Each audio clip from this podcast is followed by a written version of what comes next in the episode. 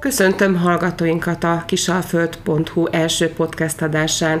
Mai témánk az energiatakarékosság. Barki Andrea vagyok, beszélgető társam pedig Lajtman Csapa, környezetvédő, aki a Nagymúltú Reflex Környezetvédelmi Egyesület egyik vezetője. Építészmérnökként végzett az egyetemen, rövid ideig dolgozott egy tervezőirodában, 1999-től pedig a Reflex programvezető munkatársa. Nevéhez fűződik a Magyarországi Éghajlatvédelmi Szövetség megalapítása, jelenleg a szövetség elnöke. Április 22-e a Földnapja alkalmából Pro Natura díjat kapott a települési biodiverzitás védelem, valamint a hazai környezet és természetvédelmi mozgalom megújítása érdekében végzett kimagasló áldozatos tevékenységért. Köszöntöm a kisalföld.hu stúdiójában, úgyis, mint az első vendégünket. Köszönöm, hogy elfogadta meghívásomat a beszélgetésre. Köszönöm szépen a meghívást, üdvözlöm a hallgatókat, és nagyon köszönöm ezt a bemutatót. Nem most, 1988-ban alig 15 évesen csatlakozott a környezetvédőkhöz, ma már pedig a szövetség elnöke. Mivel foglalkozik a Magyarországi Éghajlatvédelmi Szövetség? Az Éghajlatvédelmi Szövetségben közösségekkel dolgozunk együtt, és a közösség alatt itt érthetjük az önkormányzatokat, elsősorban a kisebb önkormányzatokat, más reflexhez hasonló civil szervezeteket, és ugyan tagként nem tudnak hozzánk csatlakozni, de a mi együttműködésünkben nagyon fontos szerep jut az iskoláknak, az oktatási intézményeknek. Idéntől egyébként már nem csak az iskolákkal, hanem óvodákkal is dolgozunk együtt az egyik ilyen fő programunkban, a Mozdulja klímáért kampányban. Miért fontos beszélni a klímáról, a klímavédelemről?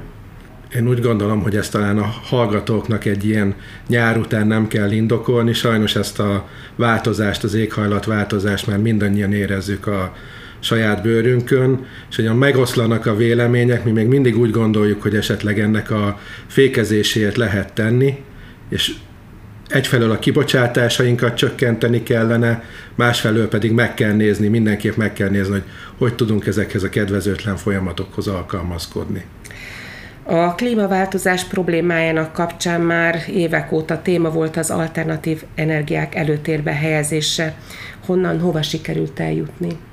Itt van előttem egy grafikon, ami azt mutatja, hogy a háztartási méretű kiserőművek, ugye ez azt jelenti, hogy 50 kW-nál kisebbek ezek az erőművek, hogy növekedtek az el, elmúlt időszakban.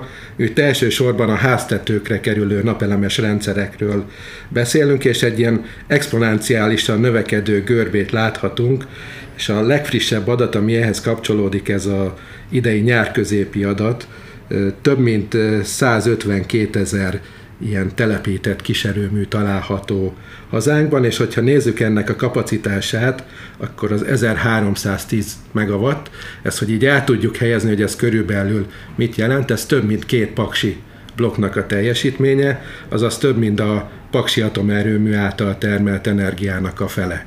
Tehát, hogy ez az elmúlt években nagyon-nagyon nőtt, és hogy én picit visszatekintek így az elmúlt évtizedekre, vagy évezredre, úgy említette, hogy a 90-es évek végétől vagyok a programvezetője a Reflexnek. Én emlékszem arra, hogy akkor, mikor arról beszéltünk, hogy a napenergia villamos hasznosításában igenis van lehetőség, akkor még a tudományos körökbe is kinevettek bennünket, hogy az ilyen űrtechnológia majd talán valamikor a 21. század közepére, mert ez ennyire, annyira drága és annyira pici a hatékonysága a napelemeknek, és a, az elmúlt években, évtizedben azt láthattuk, hogy egyfelől a napelemeknek az ára jelentősen csökkent, a hatékonysága pedig jelentősen nőtt. Tehát, hogyha összehasonlítjuk a 70-es, 80-as évek napelemeit a jelenlegiekkel, és megnézzük, hogy akkor mondjuk a, a egy négyzetméter napelem által termelt energia mennyibe került, az most nagyjából egy ilyen egy négyzetcentiméterre tudunk annyit meg termelni, tehát hogy ilyen ezerszeres a, a különbség, tehát hogy ezerszeresére nőtt a, a hatékonysága és a csökkent az ára közben, tehát hogy nagyon megéri már befektetni, ahogy azt láthatjuk is, hogyha körülnézünk a környezetünkbe, mert ott láthatjuk a közösségi épületeinken a napelemeket, és szerencsére egyre több lakóházon is. Igen, előtérbe került a napelemek telepítése, nőtt a napelemek száma, viszont óriási ütemben nő az energia ára is. Az utóbbi idők egyik legnagyobb problémája ugye az energiaválság lett. Nagyon tetszett a második Győri Klíma Expo egyik köszöntében elhangzott mondat, hogy a legolcsóbb energia a fel nem használt energia. Arra kérem, nézzük meg, hogy hogyan tudunk spórolni energiát a háztartásainkban. Ez egy nagyon fontos kérdés, és én úgy hiszem, hogy a civil szervezetek nagyon régóta próbálják azt elérni, hogy a, az energiahatékonyságra, tehát hogy a meg nem termelt energiára sokkal nagyobb figyelem forduljon. És szerintünk az az elmúlt évtizedben egy elhalasztott lehetőség, hogy a támogatásokból erről sokkal nagyobb forrást kellett volna fordítani. Sőt, hogyha megnézzük azt, hogy ugye a lakosságnak ugyan terveztek ilyen támogatásokat, de sajnos ezek a támogatási felhívások, források meghiúsultak, akkor azt láthatjuk, hogy ez a elmúlt éveknek a ez a, ez a picit, hogy ilyen az olcsó energia mítosza, az most hirtelen tényleg pár hónap alatt összedőlt, és látszik az, hogy milyen fontos fejlesztéseket halasztottunk el. Mert hogyha megnézzünk egy át, átlagos háztartást, azt láthatjuk, hogy egy átlagos háztartásnak a legnagyobb energia igénye az a fűtéshez kapcsolódik.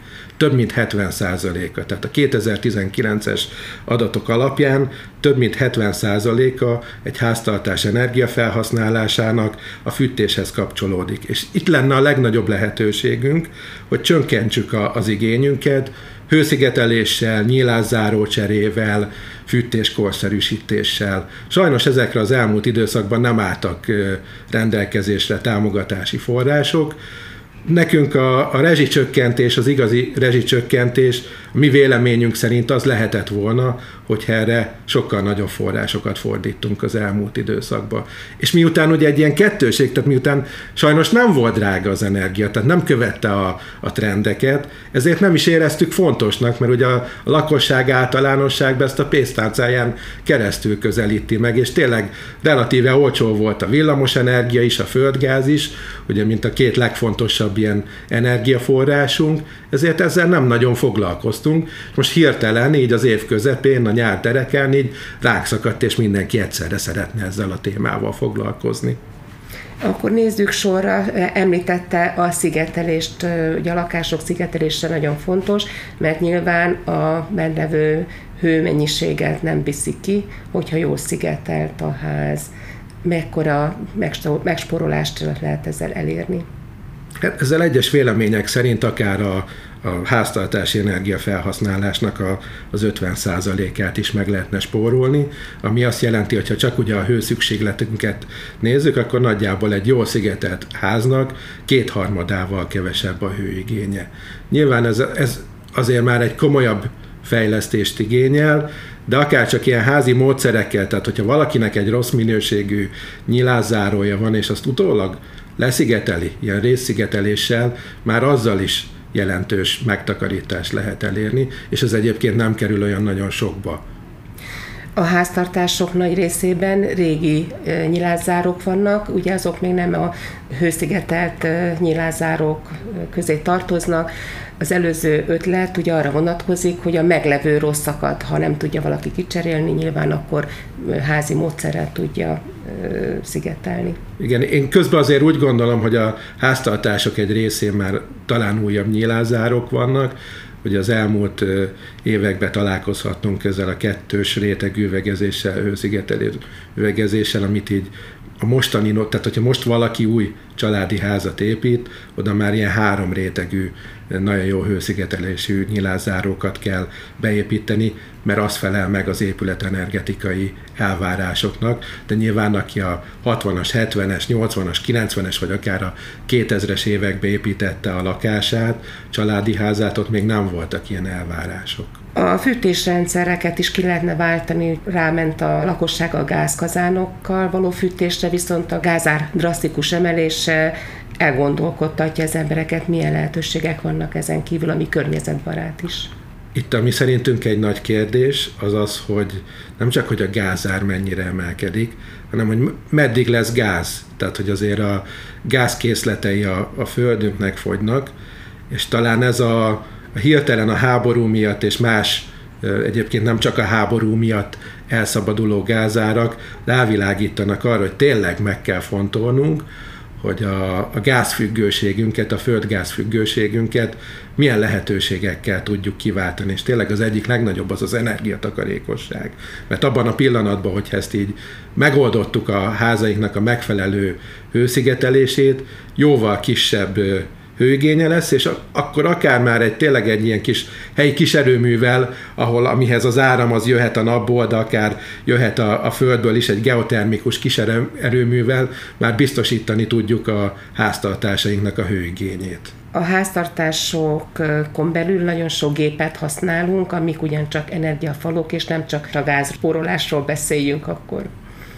Érdekes egyébként, tehát nagyon sokat járunk iskolába foglalkozásokat tartani, és mindig az egyik első dia, amit így megszoktam kérdezni a diákoktól, hogy mit gondolnak, hogy mihez kell a legtöbb energia egy háztartásban, és így általában, a, amik így először szóba kerülnek, azok a villamos fogyasztóink, a hűtőgép, a fagyasztó, a mosógép, és ez egy ilyen furcsa dolog, ugye beszéltünk arról, hogy mennyire sok energia kell a fűtéshez, de ezután, amihez a legtöbb energia kell, az a használati melegvíz.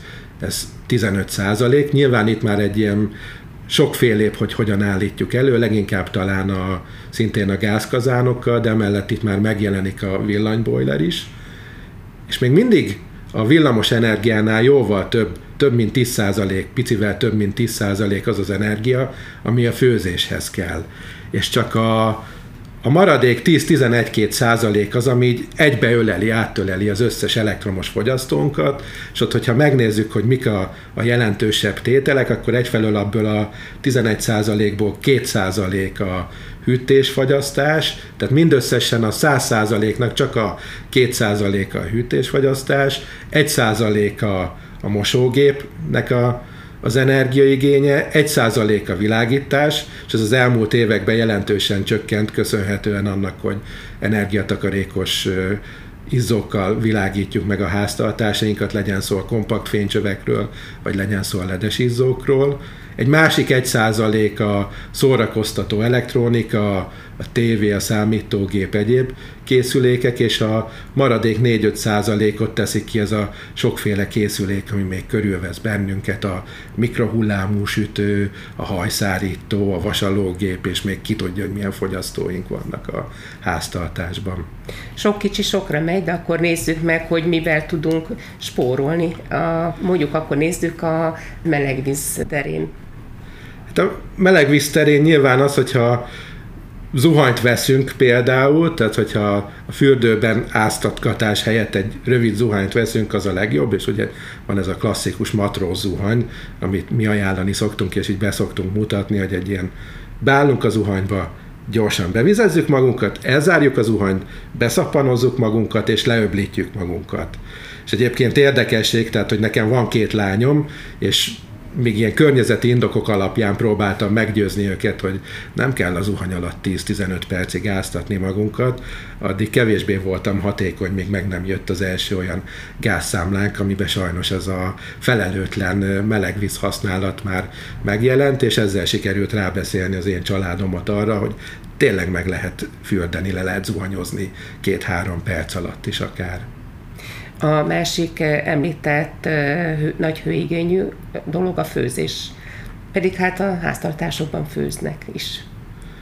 Igen, és itt szintén, hogyha visszatekintek, van egy ilyen kis zöldköznapi kalauz, amit így emlékszem, hogy a, az első években ilyen kis zöld bibliaként forgattunk, és ebben nagyon sok ötlet van. Hát az egyik legfontosabb, amit mindenki megtehet, hogy tető alatt főzünk. Tehát, hogyha tető alatt melegítjük, forraljuk az ételt, akkor ahhoz jóval kevesebb energia kell, mint hogyha tető nélkül zubog a víz, amit mondjuk a tészta főzéséhez felforralunk, és akkor emellett meg jöhetnek az ilyen okos gondolatok, mint például a főző láda tehát, hogy például nem főzünk készre egy ételt, én ezt akkor szoktam alkalmazni, mikor egy akkora lábosba főzök, amit utána tudok róla, főleg nyáron, hogy nem fogom tudni betenni a, hűtőszekrénybe, és mondjuk este elkészítek egy nagyobb adag ételt a hétvégére, nagy lábosba, akkor utána ezt bedunsztolom, ugyanúgy, mint mikor lekvált vagy vagy szörpöt főzünk be, és akkor ez a, a félig kész étel ebbe a dunszba, hőszigetelésbe alapvetően, ami ilyen pokrócok, párnákat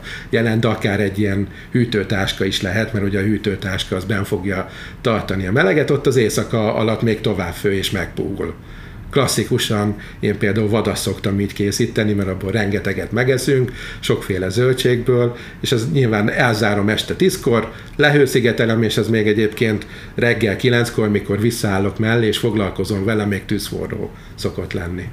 Milyen egyéb apró spórolási trükköket tud tanítani a fiataloknak ezeken az előadásokon, amiket az óvodákban, iskolákban tart?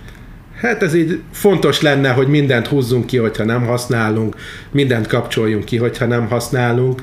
Nyilván ezt többen megtesszük, többen nem. Hogyha érezni fogjuk a villanyszámlánkon, akkor körül fogunk nézni, hogy mi az, amin még spórolni lehet. Figyelni kell arra, ugye beszéltünk arról, hogy azért a hűtés, a hűtőgép, a fagyasztó használata az, az egy jelentős energiafogyasztó, hogy akkor megfelelően használjuk azt a hűtőgépet, ne tegyünk bele meleg dolgokat, ne nyitogassuk feleslegesen, a fagyasztót, hogyha eljegesedett, olvasszuk le, a mosógépet használjuk energiatakarékos programokkal, például ilyen felmérések mutatnak rá, hogy igazából hideg vízzel is ugyanolyan hatékonyan lehet kimosni a ruháinkat, mint a, a meleg vízzel nézzük meg a kapacitását a mosógépünknek, és mondjuk három pólóért ne feltétlenül indítsuk el, hanem várjuk meg, míg a adott ruhatípusból összegyűlik megfelelő mennyiség, és úgy kezdjük el használni. Tehát rengeteg ilyen apróbb trükk van, amire, hogyha valaki rákeres, egyébként talál,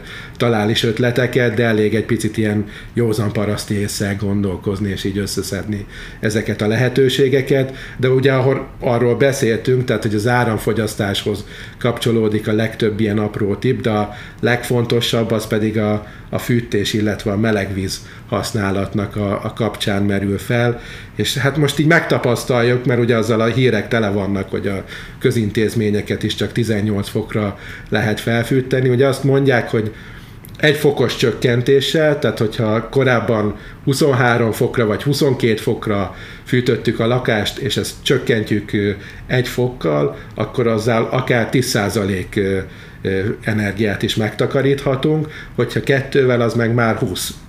És igazából a, a 20 fok az lehet, hogy kevésbé komfortos, de hozzá lehet szokni, és nekem ez egy ilyen érdekesség az utazásaim során tapasztalom, hogy mi, mi szeretjük a meleget így magyarok, de például a, a déli országokban, Olaszországban, vagy Spanyolországban az ilyen bevett dolog, hogy a háztartásokban 17-18 fokos a, a hőmérséklet télen, amiben élnek. Köszönöm szépen a sok hasznos információt, bízom benne, hogy hallgatóink is kaptak ötleteket ahhoz, hogyan tudnak az energiával, ezzel a pénzükkel takarékoskodni. Kedves Csaba, köszönöm a beszélgetést, további eredményes munkát kívánok mindannyiunk és a Föld érdekében. Hallgatóinktól most búcsúzok, kérem kövessék további adásainkat itt a kisalföld.hu-n.